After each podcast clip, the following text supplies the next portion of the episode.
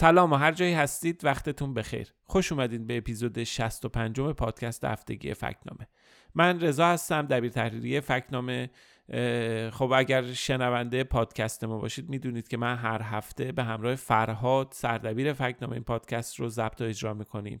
که خب این هفته فرهاد توی کنفرانس Global Fact 9 هستش کنفرانس سالانه fact checker ها که امسال در اسلو نروژ برگزار میشه.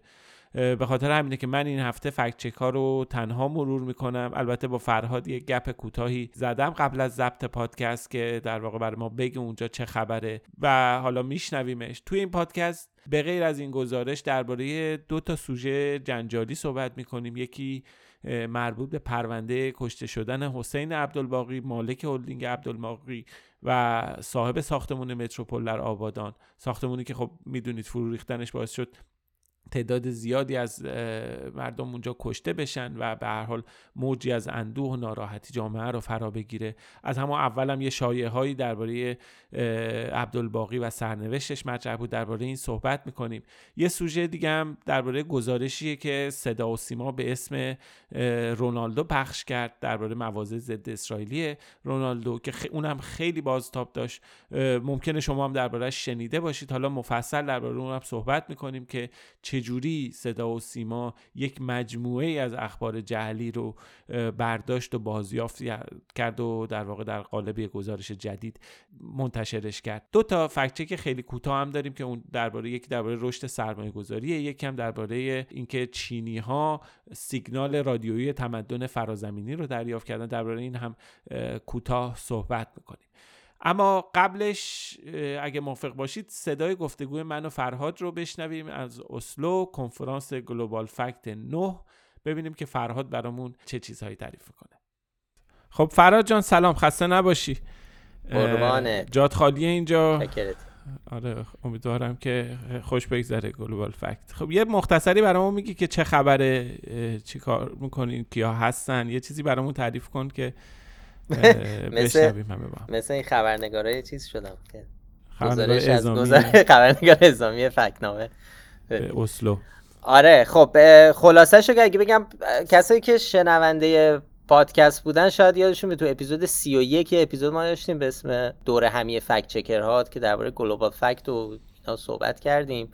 این کنفرانس خب Global Fact شماره 9 که امسال در اسلو پایتخت نروژ برگزار میشه همونطور که می‌دونی. بعد از دو دوره که به صورت آنلاین بوده به خاطر کووید حالا دوباره حضوری داره برگزار میشه و قشنگ معلومه که چقدر همه خوشحالن و هر کی به همه می‌رسن. چون خیلی از این fact checker ها رو ما همین تو همین Global Fact می‌بینیم سال به سال. هرچند خب تو طول سالم با هم در تماس هستیم. ولی خب بعد از دو سال حضوری همدیگر رو دیدیم. و فعلا که الان که دارم صحبت کنم الان چهارشنبه است که داریم ضبط می‌کنیم. روز اول کنفرانس البته از فردا که فردا که میشه پنجشنبه به صورت رسمی افتتاح میشه. امروز بیشتر بحث های و ارائه پژوهش و research و presentation این چیزا بود. ولی خب به صورت آنلاین هم همه اینا داره پخش میشه. فکر می‌کنم امسال شلوغ ترین Global Fact هم باشه. آره درسته؟ امسال خیلی. آره چیزی که خودشون گفتن حالا هنوز همه نیومدن. من فردا فکر می‌کنم تمام شرکت کننده ها رو می‌بینیم. یه چیزی نزدیک 500 نفر apply کردن که بیان به صورت حضوری. نزدیک 130 نفر قراره تو این کنفرانس صحبت کنن. از روزنامه نگارا fact checker ا چهرهای دانشگاهی کسایی که مدیر یا مثلا عضو نهادهای رسانه یه فکت چکینگ هستن. بعضی وقتا اصلا کسایی که دارن فکر راه انداختن یک پروژه فکت چکینگ رو می‌کنن میان. ولی خب خیلی دیگه خیلی فرصت خیلی خوبیه که آدم رو در رو با فکت چکرهای کشورهای دیگه صحبت کنه. حالا بجز پنل ها و سخنرانی هایی که هست و خب که اونا جای خود خیلی جالبه ولی این بخش networking اینجور کنفرانس ها و همین که رو در رو بشینیم درباره حالا مشکلات تجربه ها یا مثلا موفقیت هایی که بقیه داشتن آدم بشنوه این قسمتش به نظر من خیلی مهمه.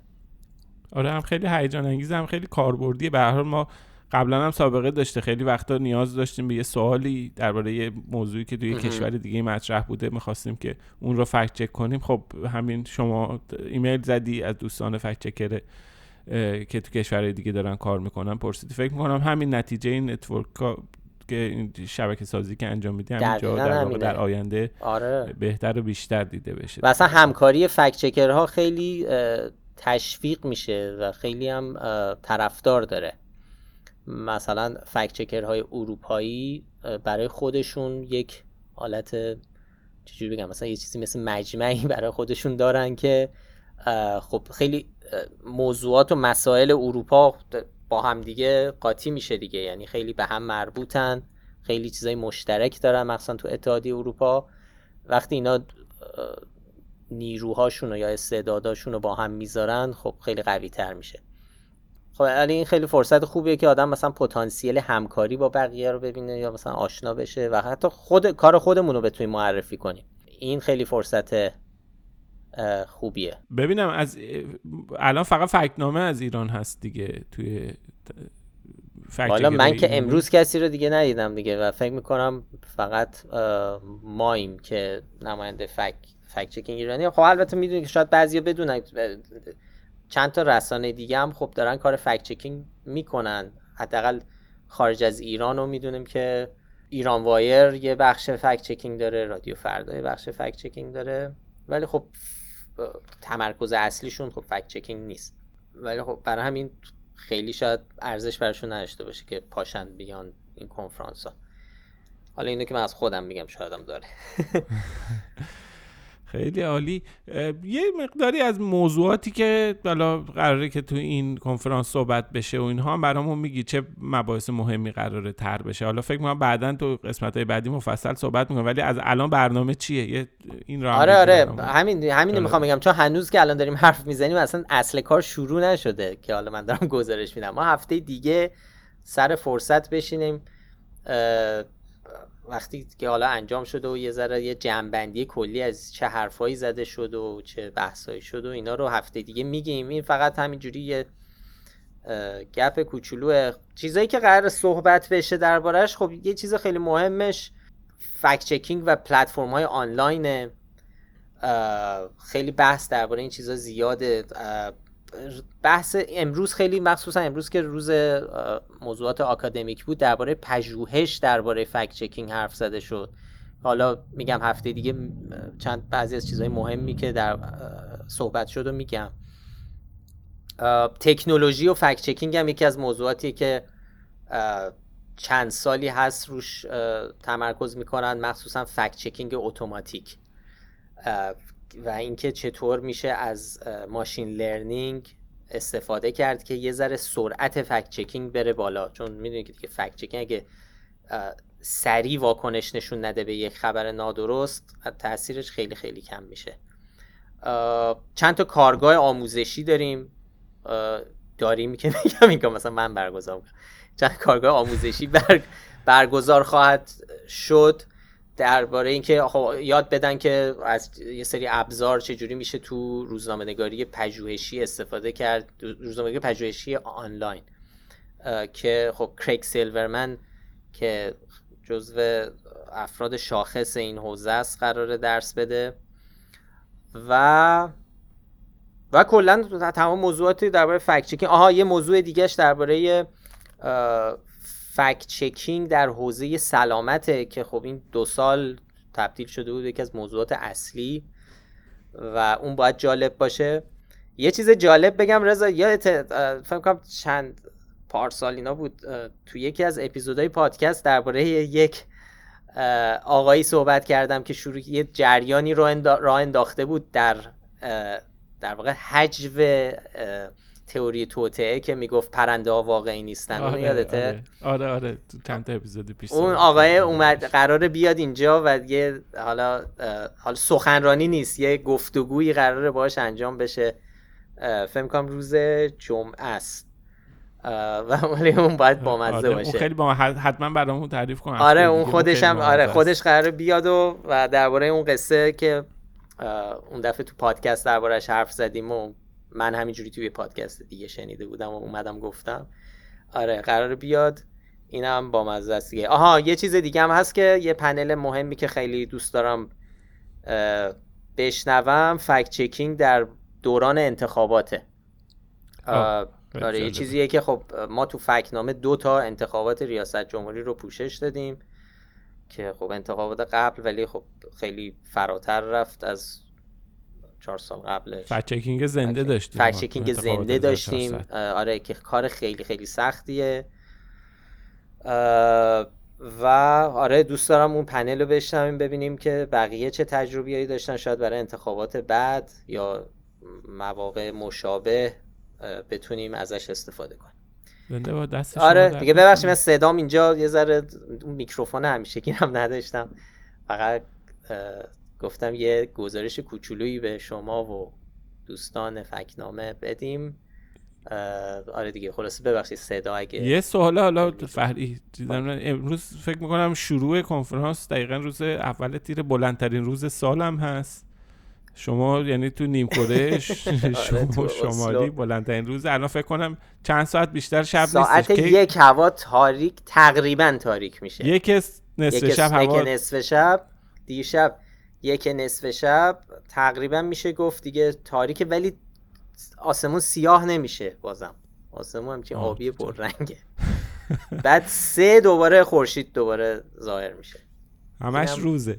همش روزه یعنی خیلی با چیزه خیلی تجربه عجیبی آره. برای ماها که خیلی جالبه. چیزه یعنی آره. خب خیلی عالی. امیدوارم که هم خوش بگذره بهتون و همین که کلی جمع بکنید همه چیزهای خوب این کنفرانس رو این گلوبال فکت 9 رو بیاری برگردونی توی فکتنامه تو اپیزود بعدی مفصل صحبت بکنیم. آره. فکر می‌کنم آره گزارش هم می نویسیم دربارش و اینکه به هر حال منتظریم ما. منتظریم که خروجی های این گلوبال فکت رو بیاری و با ما قسمت بکنیم قربونت. دیگه خب شما برو پادکست رو فکر کنم این دفعه دیگه تنهایی. آره بعد این دفعه تنهایی. اجرا کنم خیلی سخته جای شما دارم که آره. اپیزود آبرومندانه. طرفدار... طرفدارات خوشحال میشن که دیگه فرهاد نیست فقط خود رضا حرف بزنه. خب این گفتگو رو شنیدیم. حالا حتما هفته آینده مفصلتر صحبت می‌کنیم. فراد چیزهای بیشتری برامون تعریف می‌کنه. اما خب بریم سراغ موضوعات این هفته و با موضوع حسین عبدالباقی و سرنوشت او و فکت ها و ابهام هایی که درباره او وجود داره این قسمت رو شروع بکنیم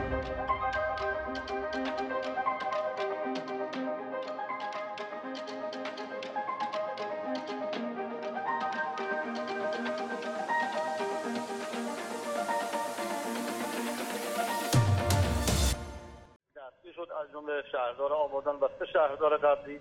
و مالک اصلی ساختمان و پیمانکار ساختمان هم بود. به عنوان یکی از متهمین دستور جلب و دستگیری ایشون هم صادر شده بود. با توجه به اینکه خود ایشون در زمان فرو ریختن ساختمان در داخل ساختمان بود امروز صبح جسد ایشون هم کشف شد و جز جانباختگان بودند. و شایعاتی که در خصوص زنده بودن ایشون مطرح هست کاملا تجزیه میشه و خب نام حسین عبدالباقی بلا فاصله بعد از حادثه ریزش برج متروپول آبادان در روز دوشنبه دوم خرداد 1401 سر زبونا افتاد دیگه. به حال حادثه تلخی بود که خورداد رو ما با اون شروع کردیم. خرداد 1401 رو تعداد زیادی از مردم توی این حادثه کشته شدن و به حال بسیاری زیان دیدن آسیب دیدن جراحت دیدن. افکار عمومی بسیار متاثر شد. ولی خب به حال در کنار این ماجرا اخبار و شایعات زیادی هم درباره توی شبکه های اجتماعی و رسانه ها درباره مرگ مالک و سازنده این برج منتشر رو دست به دست شد. از همون اولی که این اتفاق افتاد خیلی از مخاطبان فکنامه برای ما توی شبکه های اجتماعی اینها می نوشتن برای پیغام میفرستادن از ما می‌خواستن که بریم و فکت چک بکنیم از ما سوال بپرسیدن که سرنوشت حسین عبدالباقی چی شده ما بریم بررسی بکنیم. خب ما از همون موقع گفتیم ما داریم با دقت مرور می‌کنیم شرایط برای فکت چکینگ مهیا نیست ما اطلاعات لازم رو نداریم. یعنی در واقع اطلاعاتی که بشه بر اساس اونها نتیجه گیری قطعی کرد. در دست نیست. ولی خب داریم نگاه می‌کنیم تلاش می‌کنیم و در واقع چشممون به اخباری که در این باره منتشر میشه چشم و گوشمون متوجه. اونها سعی می‌کنیم که ببینیم که از دل اونها چه چی چیزی میشه بیرون آورد. و اینکه ولی خب به حال بعد از اینکه با گذشت یک ماه از این حادثه هنوز مشخص نیست هنوز معلوم نیست که سرنوشت حسین عبدالباقی چی شده. توی این مدت دو تا روایت وجود داشت. یکی روایت رسمی بود که رسانه های رسمی و مقام های رسمی می‌گفتن که می‌گفتن عبدالباقی توی این حادثه کشته شده. و یه روایتی هم به موازات اون توی شبکه های اجتماعی و برخی رسانه های فارسی زبان تو خارج از ایران شکل گرفت و جریان داشت که حکایت از این داشت که عبدالباقی زنده است پنهان شده فرار کرده و از اینجور چیزها. روایت رسمی یعنی چیزی که صدا و سیما میگه مسئولان جمهوری اسلامی میگن مقام های قضایی اینها اعلام می‌کنن.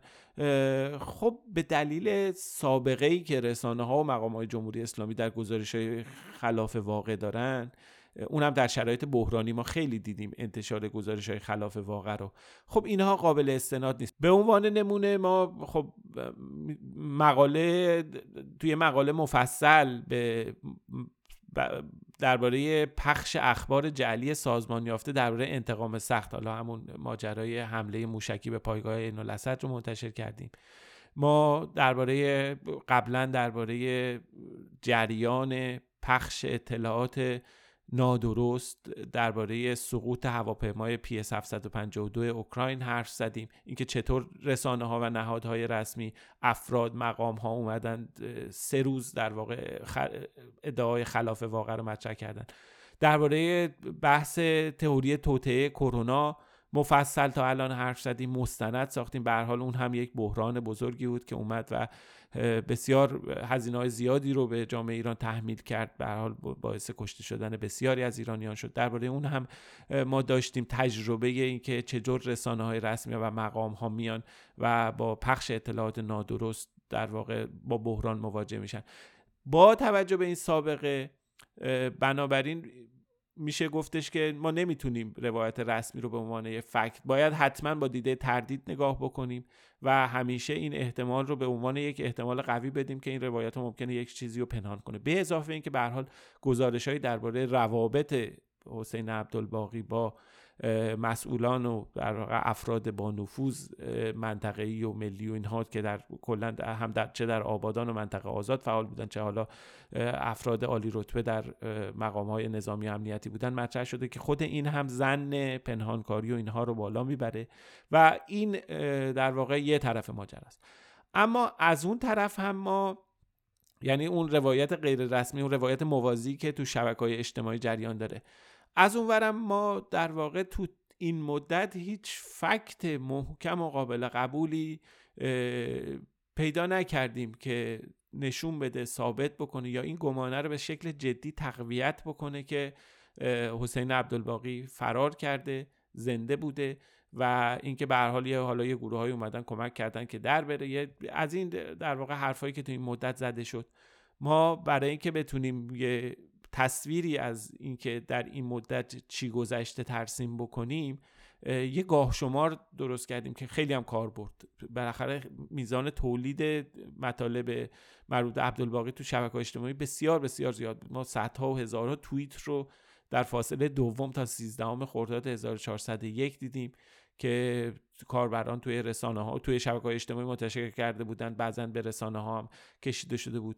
اغلب این ادعاها قابل راستی آزمایی نبودند به طور مشخص نقل قول از منابع ناشناس بودند بعضا استناد می‌کردن به فایل های صوتی که منصوب بود به برخی افراد مثل مثلا پرستار یا کارمند پزشکی قانونی. اینها معرفی می‌شدن. خب اینها رو هیچ کدوم هویت این افراد ما نمی‌تونستیم نمی‌تونیم رد یا تایید بکنیم. یا اینکه مثلا میمدن می‌گفتن فلان فامیل عروس خانواده اینو گفته یا همسایه دمه در این عبدالباقی رو دیده که داشته مثلا فرار می اینها در واقع اطلاعاتی بودش که عمدتا به عنوان در واقع سند مطرح می‌شد که ببینید عبدالباقی فرار کرده و اینها. ما اینها رو کنار هم گذاشتیم. ببینیم که توی این مدت توی این ده دوازده روزه که پس از که از حادثه گذشت در واقع چه مطالبی مطرح شد. خب این گاه شمار اول با اخبار متناقضی درباره بازداشت و مرگ حسین عبدالباقی از سوی رسانه های رسمی شروع میشه. اینکه اول به هر حال خبرگزاری ایرنا مثلا ساعت دو پنجاه دقیقه بعد از ظهر خبر بازداشت رو منتشر بازداشت عبدالباقی رو منتشر می‌کنه. ما این رو مثلا با این شروع کردیم. و بعد به شبش این خبر دوباره توسط خبرگزاری فارس مطرح میشه در واقع غروبش هستش. اینکه به حال یه لیستی از مصدومان و فوتی های حادثه منتشر شد که خب اسم حسین عبدالباقی توش نبود. لیستی که فرداش منتشر شد که به حال اسم عبدالباقی اضافه شده بود ولی اسم یکی دیگه نبود. به حال یه ابهام ها و تناقض های وجود داشت. این گاه شمار با اونها شروع میشه. و رفته رفته به حال این ادعا که عبدالباقی فرار کرده و زنده بوده و پنهان شده و اینها متواری شده اینها از روز دومه که به شکل خیلی مفصل توی شبکه های اجتماعی مطرح میشه به طور مشخص دو تا خبرنگار تو این میون خیلی فعال بودن. یکی داریوش معمار عضو تحریریه ایندیپندنت فارسی هستش که خیلی فعال بود. یکی هم آقای سعید حافظی سردبیر رادیو گوشه کنار که به حال اونم خیلی موضوع رو پیگیری می‌کرد. به هر حال خیلی از توییت هایی که دوستان زدن به طور مشخص این دو خبرنگار زدن خیلی هاش هیچ منبعی نداشت در واقع. فقط می‌گفتن که این خبر هست یعنی مشخص نبود که منبعشه ولی حدس می‌زنه که احتمالا منبعش به منابع محلی بودن که به این آقایون اطلاع دادن. بعضا حالا فایل هایی هم منتشر می‌کردن که گفتم این فایل های صوتی و اینها که منتشر می‌شد قابل تایید یعنی هویت افرادی که صحبت می‌کردن قابل تایید نبود. اما یه بعد از اینکه حالا به حال یه تصاویر و فیلم های منتشر شد اونها رو آوردیم که کی این فیلم ها منتشر شد که این تصاویر اومد. درباره مثلا تصویری از سردخونه رو منتشر کردن که خانواده عبدالباقی رفتن اونجا شناسایی کنن. یه تصویری از جسد عبدالباقی منتشر شد.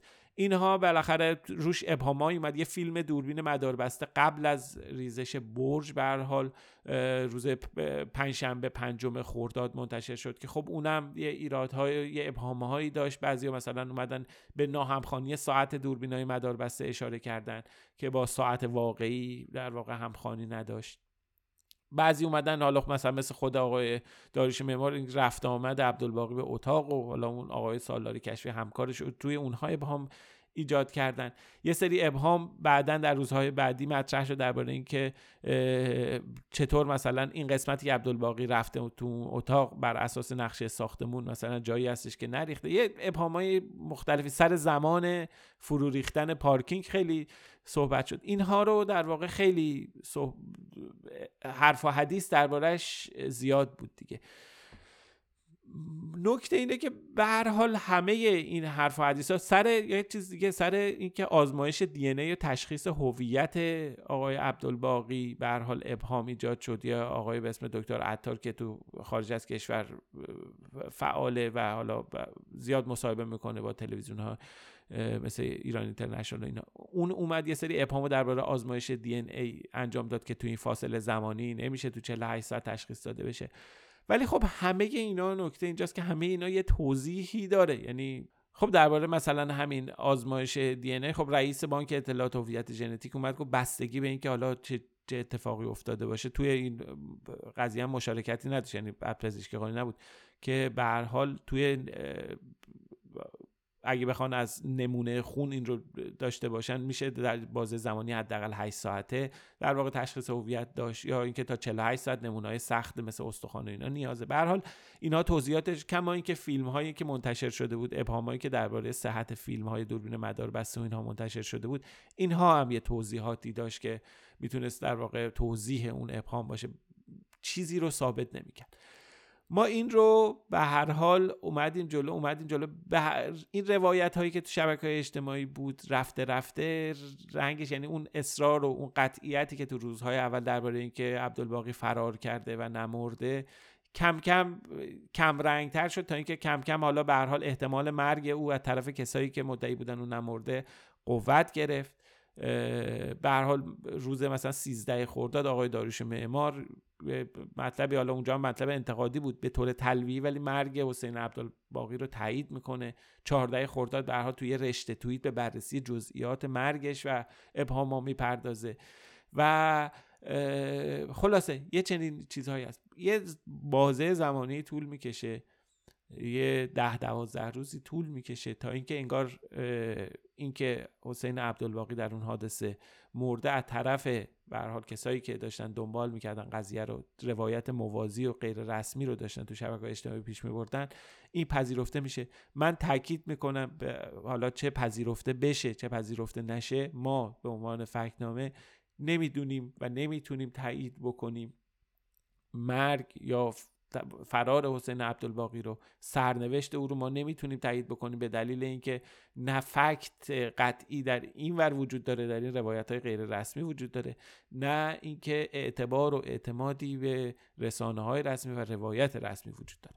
خلاصه ما مجموعه اینها رو توی یک گزارش مفصل یه timeline و یه مقدمه داره و یه تحلیل اطلاعات موجود و اینها داره. اینها رو آماده کردیم و منتشر کردیم و روی سایت گذاشتیم. درسته یک ماه گذشته از داغی افتاده ولی به هر حال کار ما طبیعت کار ما حکم می‌کرد که با دقت و در واقع با احتیاط خیلی زیادی تمام این ادعایی که مطرح شده رو بررسی بکنیم و تحلیل و تفسیر بکنیم.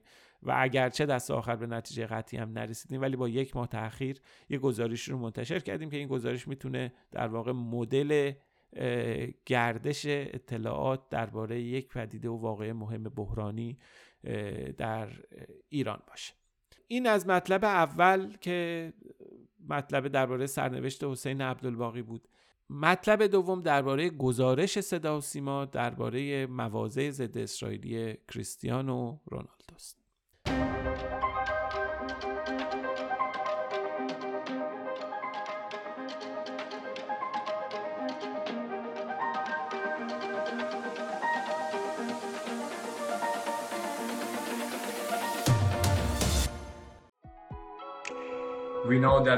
تماشاگران اسرائیلی برای من منفورترین تماشاگران به حساب میان. نمی‌تونم اونا رو تحمل کنم. من پیراهنم رو با قاتل عوض نمی‌کنم. صدا و سیمای جمهوری اسلامی روز 25 خرداد 1401 گزارش خبری منتشر کرد با عنوان پیراهنی که به قاسبان نرسید. در واقع این درباره کریستیانو رونالدو ستاره مشهور فوتبالیست مشهور پرتغالی بود و درباره اینکه او در پایان یکی از دیدارهای تیم ملی پرتغال با اسرائیل حاضر نشده پیرنش رو به بازیکن اسرائیلی بده و گفته که من پیراهنم رو با قاتل عوض نمی کنم در واقع توی این گزارش یه صحبتهایی از رونالدو پخش شده بود که میگفتش که من تماشاگران اسرائیلی منفورترین تماشاگران هستم و نمی‌تونم تحمل کنم پیرانم من به قاتل نمیدم خلاصه یه چنین چیزی مطرح شده بود. خب این موضوع رو ما شروع کردیم به بررسی کردنش. در این حال خب رسانه های دیگه هم توی شبکه های اجتماعی افراد و رسانه های دیگه هم کار کردن. به طور مشخص ایران اینترنشنال اومد و در واقع این ویدیو رو بررسی کرد و خیلی سریع و راحت نشون داد که اومدن و صداگذاری کردن. یه ویدیو دیگه ای که رونالدو داره در واقع درباره کودکان سوری داره صحبت می‌کنه رو روش یه چیز دیگه ای نوشتن و این حرفای دیگه ای زدن. یه تیکه از ویدیو سپلاتر هم بود رئیس فیفا که از قول اونم برای اون هم یه ترجمه یه دوبله بی ربط گذاشته بودن که در واقع یه معنی دیگه ای رو به یه چیز دیگه ای رو به مخاطب القا بکنن. بعد از اینکه اینها منتشر شد صدا و سیما اومد و یه گزارش های دیگه ای هم منتشر کرد. یه گزارشی که با این شروع می‌شد که وقتی اسرائیل ستیزی رونالدو را به بهانه تصویر آرشیوی زیر سوال بردن. توی این گزارش هم ادعا شده بود که درست این تصاویر آرشیوی بوده چون حالا فیلمی از این اظهارات وجود نداره ولی تمام نقل قولایی که انجام شده و بقیه چیزایی که تو گزارش صدا و سیما مطرح شده اونا صحت دارن و درستن. حتی یه گزارش دیگه هم منتشر کرد که اونم اصلا یه میزگرد درست کردن که توش غلام حسین زمان آبادی معاون وزارت ورزش و یه دو نفر دیگه هم اومدن صحبت کردن درباره مواضع رونالدو علیه اسرائیل و اینها. خلاصه یعنی گفتن که محتوا دقیق و مستنده ولی حالا یه اشکالی بود و اشتباه کردن ویدیو آرشیوی استفاده کردن ولی اصلش درسته. اما خب ما رفتیم سراغ اصل این موضوع و رفتیم ببینیم که اصلا این از کجا اومده آیا رونالدو هرگز چنین حرفی زده؟ آیا جایی نوشته از قول رونالدو که تماشاگران اسرائیلی منفورترین تماشاگران یا من پیرانم قاتل با قاتل عوض نمی‌کنه آیا اینا اصلا مبنا و پایه اساسی داره که تحقیقات ما نشون میده؟ نه این یک فیک نیوز قدیمیه که خیلی سال قبل بعد در واقع مطرح شده. و به بعد از نه سال در واقع اومده و دوباره بازیافت شده. خب ما قدیمی ترین چیزی که پیدا کردیم از این توی رسانه های حداقل فارسی زبان خبری بودش که ایسنا توی تاریخ 14 فروردین 92 دوازده روز بعد از بازی اسرائیل و پرتغال که سه سه شد بازی مقدماتی جام جهانی 2014 بود. اونجا ایسنا این خبر رو منتشر کرده بود گفته بود رونالدو یه چنین حرفی رو زده و نوشته بود که این خبر به نقل از آژانس خبری رم روم نمی‌دونم رو میم کنار هم متعلق به کشور آذربایجان. ما خب خیلی گشتیم. نه خود این آژانس خبری اصلا نمی‌دونیم چیه که ایسنا نوشته. ولی به هر حال تو منابع خبری آذربایجانی ما یه چنین چیزی رو پیدا نکردیم. ولی دایره جستجومون رو گسترده تر کردیم. گفتیم شاید حالا جای دیگه دنیای چنین خبری رو نوشته باشن و اینجوری به دست ایسنا رسیده باشه. رسیدیم توی جستجو دو تا سایت پرتغالی زبان رو پیدا کردیم که این خبر رو منتشر کرده بودن. اما این سایت ها نمی‌تونن منبع ایسنا بوده باشن نمی‌تونن منبع اصلی این فیک نیوز بوده باشن. چرا که چون تاریخشون بعد از انتشار گزارش ایسنا چند روز بعد از اینکه ایسنا این خبر رو منتشر کرده اونا اومدن یه چنین چیزی رو نوشتن. فکر می‌کنم یعنی اگه بخوام حدس و گمان داشته باشم گمان که احتمال زیادی هم داره که درست باشه. گمان غالب اینه که به حال این توی شبکه های اجتماعی یه چنین چیزی مطرح شده بود و به هر حال به یه جایی ممکنه یه وبلاگی یه سایت همینجوری توی آذربایجان یه چنین چیزی رو نوشته باشه ایسنا برداشته باشه. به هر حال حدس و گمان ما اینه که این خبر از شبکه اجتماعی اومده. هیچ جایی هیچ منبعی هیچ منبع نیمه معتبری حتی به یه چنین نقل قولی اشاره نکرده. اصلا بحث خود عوض نکردن پیرن رونالدو با بازیکنان اسرائیل خود اینم محل تردید چون فیلم های فیلم بعد از بازی رو که نگاه می‌کنیم خیلی این فیلم هم پخش شده تصاویرش هم گذاشتن. تو برخی از رسانه ها هم حالا برخی رسانه های عمدتا عامه پسندم نوشتن رونالدو پیرنش رو عوض نکرده. ولی واقعیت این فیلم بعد از بازی رو ببینیم می‌بینیم که رونالدو میاد دست میده با بازیکنان اسرائیلی. خیلی خوشحال نیست رونالدو عصبانی بازی سه سه شده کارت زرد گرفته بازی بعدی رو از دست داده. و به حال دیدیم سابقه هم داشته. حال به حال اینکه ناراحت و اینها باشه بعد از بازی بی سابقه هم نبوده. رونالدو میره به حال دست میده با یکی از بازیکنان اسرائیلی و همینجوری به سمت حالا احتمالا رخکن میره. توی راه با یه بازیکنی هم که پیرنشو در آورده با اونم از کنار اونم میگذره. یه خیلی دست سردی میده که خیلی ها تصور کردن این اون صحنه که رونالدو پیرنشو نده. ولی واقعیت اینه که این بازیکنی که پیرن به تن نداره بازیکن خود تیم پرتغال شورت ورزشی قرمز داره و این ممکنه احتمالا خیلی اشتباه گرفتن فکر کردن این بازیکن اسرائیلیه و یه چنین چیزی رو گرفتن.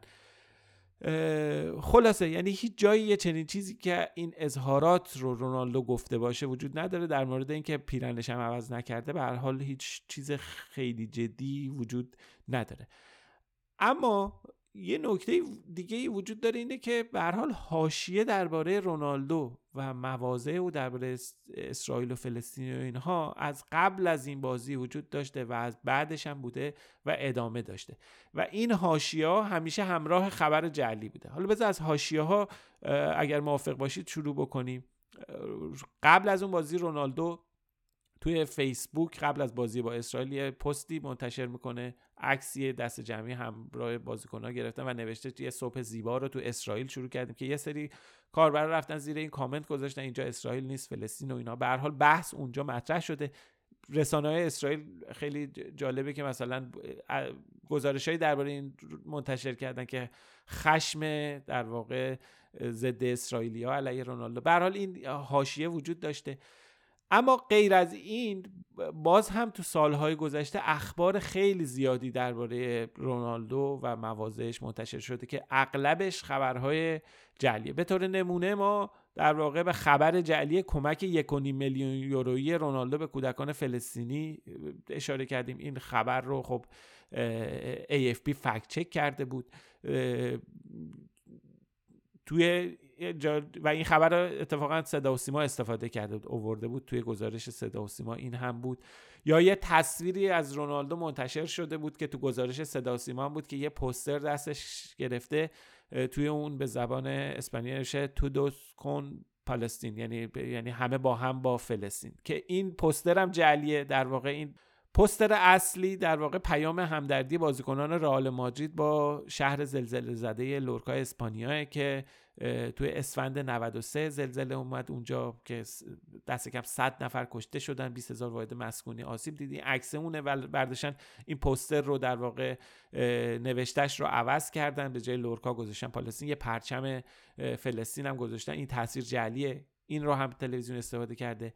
یه مورد دیگه تو همین گزارش تلویزیون جمهوری اسلامی استفاده کرده. تو یه مورد دیگه بحث خبر جعلی دست ندادن رونالدو با نخست وزیر اسرائیل منتشر که توی ویدیو در واقع رونالدو از کنار میشل پلاتینی رد میشه. اینو به هر حال میگن نخست وزیر اسرائیل. تو گزارش تلویزیون اینم هست. حالا نمیگه چیز و کنار عکس میشل پلاتینی در واقع پرچم اسرائیل گذاشتن که اینجوری القا می‌کنه.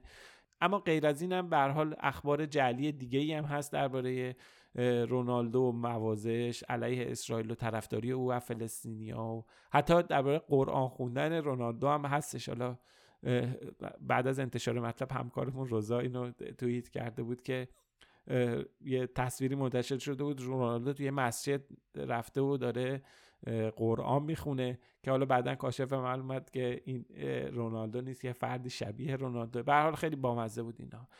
اما غیر از این ما توی مطلب رفتیم ببینیم که حالا آیا اصلا کلا رونالدو مشکلش آیا مشکلی با اسرائیل داره یا مسئله خاصی داره؟ ببینید اینجوری که به نظر می‌رسه اینجوری که شواهد و قرائن نشون میده بعیده که رونالدو با اسرائیل مشکلی داشته باشه. به اون سال 2019 لباس خودش و پیرن شماره هفت رونالدو مال پیرن یوونتوس رو به صورت نمادین هدیه میده به وزیر امور خارجه اسرائیل که خیلی هم اینو مخالفان اسرائیل واکنش بهش نشون دادن. اینکه حالا رونالدو تو سال 2010 حالا فیلمش از شیمون پرز میره دیدار می‌کنه با بازیکنان رئال مادرید که تو اسرائیل بودن. خیلی رونالدو اونجا گرم و مفصل با شیمون پرز دست میده با هم دیگه حرف می‌زنن بازیکنان رو معرفی کنن. خیلی به حال نشون میده که نه تنها مشکل و ابایی برای رفتن به اسرائیل نداره دعوت به قول تلویزیون رژیم صهیونیستی رو رد نمی‌کنه که بلکه میره اونجا خیلی هم گرم می‌گیره دست میده با مقامات با رئیس جمهور این کشور به حال. دست میده و روابط خوبی داره. یه پیرن بهش هدیه میدن پیرن رئال مادرید رو میدن به شیمون پرس. و دست آخرم که توی فوریه 2016 رونالدو توی ویدیوی تبلیغاتی هم برای اپراتور مخابراتی اسرائیل حضور پیدا می‌کنه که یه توییت هم خودش می‌زنه که با مزه است که میگه شایعاتی هستش که من دارم میرم که یه ستاره بشم توی اسرائیل ولی نه توی فوتبال توی هات کامرشیال یه پیام بازرگانی که هات که هات در واقع HOT اون اپراتوریه که رونالدو توی تبلیغش بازی کرد. خلاصه اینجوری که شواهد و قرائن نشون میده به نظر نمی‌رسه که اسرائیل و رونالدو مشکل خاصی با هم داشته باشن و به هر حال این اخبار و اطلاعاتی که تا کنون درباره منتشر شده درباره مواضع ضد اسرائیلی او عمدتا شایعاتیه که تو شبکه های اجتماعی از طرف هواداران فلسطینی و کسایی که مواضع ضد اسرائیلی دارن ساخته و پرداخته شدن و این شایعات اومده بعضا به رسانه ها نشت پیدا کرده و یه جایی بعد از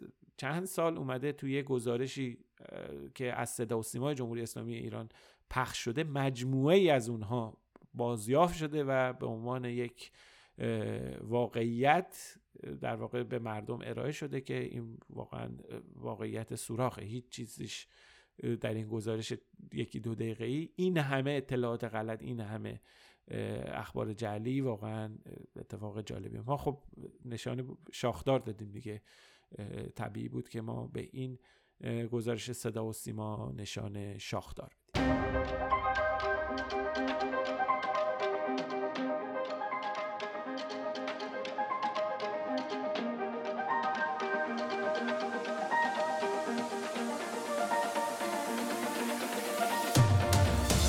دو تا فکت چک دیگر هم خیلی خیلی کوتاه مرور بکنیم. یکی فکت چک درباره رشد سرمایه گذاری خارجی در ایران که رسانه های ایران منتشر کردن. اشاره کردن به گزارش آنکتاد که در واقع کنفرانس تجارت و توسعه سازمان ملل متحد تیت زدن که ایران در سال 2021 6 درصد رشد سرمایه‌گذاری خارجی داشته. این خبر درسته ایران شما میریم گزارش آنکتاد نگاه بکنیم می‌بینیم که بله رقم سرمایه‌گذاری خارجی ایران افزایش پیدا کرده. اما این رقم افزایش رو اگر شما با چیزهای دیگه مقایسه بکنید ببینید که این 6 درصد هم در مقیاس رشد جهانی که بالای 60 درصد بوده هم در مقیاس رشد کشورهای دیگه بسیار بسیار ناچیزه. به نسبت خود سابقه سرمایه‌گذاری خارجی در ایران هم خیلی چیز کمی. سرمایه‌گذاری خارجی تو سال 2021 شده 1.4 میلیارد دلار. حالا طبق این گزارش که داده. سال قبلش بوده یک ممیزه 3 میلیارد دلار. تو 2017 بعد برجام بالای 5 میلیارد دلار بوده. در واقع یه سقوط قابل توجهی داشته و الان تقریبا یه چیز یه تغییر خیلی خیلی کمی کرده در حالی که بسیاری از کشورهای جهان رشد بسیار بالایی داشتن. خب سال 2020 به دلیل محدودیت های کرونا اصلا کلا فعالیت اقتصادی خیلی محدود شد سرمایه‌گذاری خارجی هم پایین اومد. اما بعدش به حال یه رشد خیلی بزرگی اتفاق افتاد که ایران خیلی سهم زیادی از این رشد نداره. اصلا کلا ایران سهم ایران از کل سرمایه‌گذاری خارجی جهان خیلی کم و ناچیزه. یک دهم درصد تقریبا. یعنی یک هزارم کل سرمایه‌گذاری خارجی. توی حتی منطقه جنوب آسیا هم که ایران توی اون بند دستبندی میشه توی اونجا هم خیلی کمه تقریبا کمتر از 3 درصده. خب در مقیاس ما توی مطلب یه نموداری هم منتشر کردیم مقایسه کردیم وضعیت سرمایه‌گذاری ایران رو با کشور منطقه. خب می‌بینیم که سرمایه‌گذاری خارجی توی مثلا یه کشوری مثل عربستان توی که امارات مثلا 15 برابر ایرانه توی عربستان 14 برابره یا توی ترکیه 9 برابر ایرانه. به حال این واقعیت ها نشون میده که این تاکید روی رشد 6 درصدی ممکنه برخی رو به دچار خطا و اشتباه بکنه به گمراهی بندازه که تصور بکنه یه اتفاق خیلی بزرگی افتاده و یه جهشی اتفاق افتاده که اینطور نیست. یک رشد بسیار به نسبت در یعنی در مقیاس با بقیه فکت یک رشد بسیار ناچیز ما بهش نشانه گمراه کننده دادیم.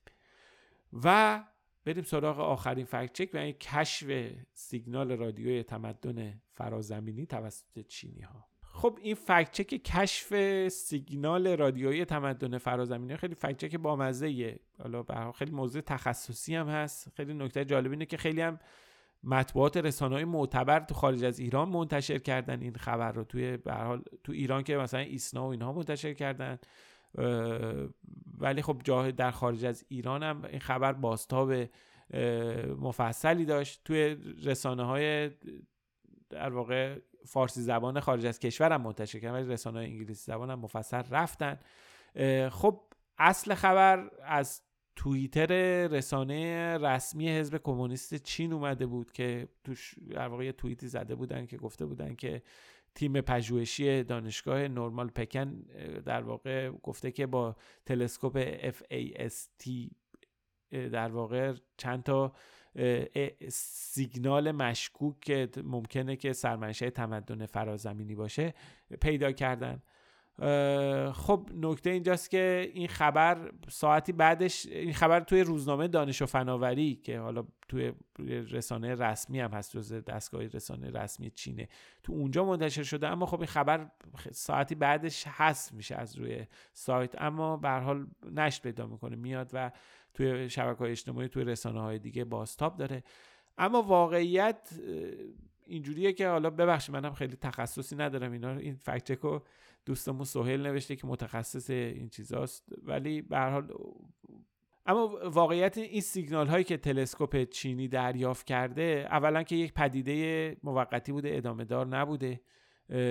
دومی که خب یه توضیحات طبیعی دیگه ای هم داره که خیلی ممکنه محتمل تر از این سیگنال های فرازمینی به نظر برسن از جمله تداخل رادیویی که از حالا منشأ انسانی داشته. ممکنه که اون تداخل رادیویی بوده باشه.